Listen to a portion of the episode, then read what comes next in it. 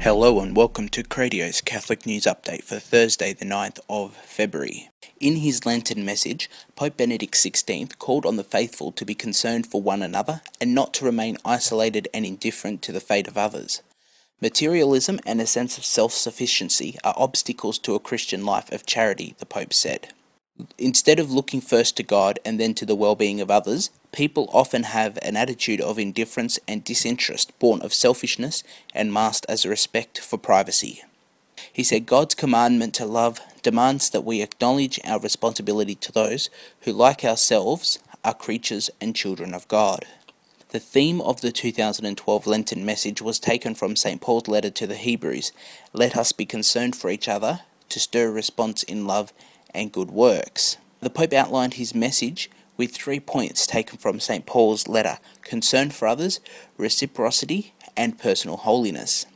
Concern for others, the Pope said, means wanting what is good physically, morally, and spiritually for one's neighbour, but he also noted that te- contemporary culture seems to have lost the sense of good and evil. There is a real need to affirm that good does exist and will prevail, the Pope said, defining good as whatever gives, protects, and promotes human life, brotherhood, and communion. The Pope warned against what he called spiritual anesthesia, which numbs people to the suffering of others. Only a humbleness of heart and personal experience of suffering can awaken within us a sense of compassion and empathy, he said. The suffering of others is not only physical or material, he said, but is also spiritual, and he encouraged Christians to remember that their spiritual responsibility towards their neighbour. He called for renewal of a forgotten aspect of the Christian life, that is, fraternal correction.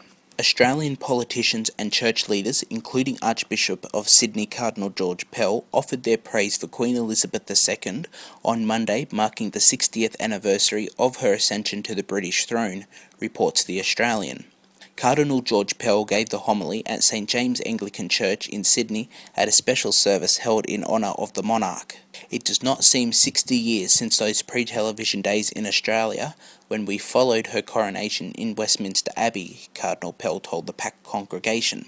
Although we could only follow by radio, newsreels, newspapers, and magazines, there was probably even more interest in the coronation than in the recently televised wedding ceremony of the Duke and Duchess of Cambridge, and that generated huge audiences around the world.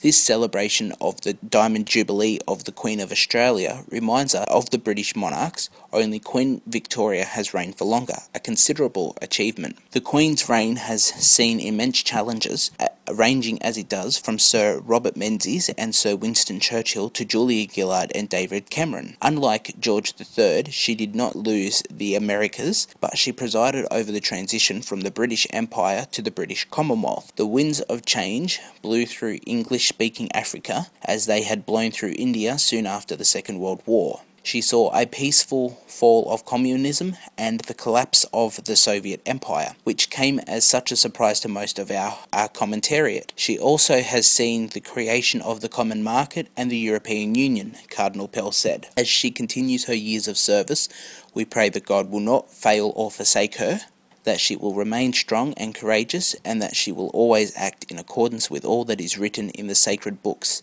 His Eminence said. That's today's Catholic Headlines. Thanks for listening. Speak to you again tomorrow. God bless.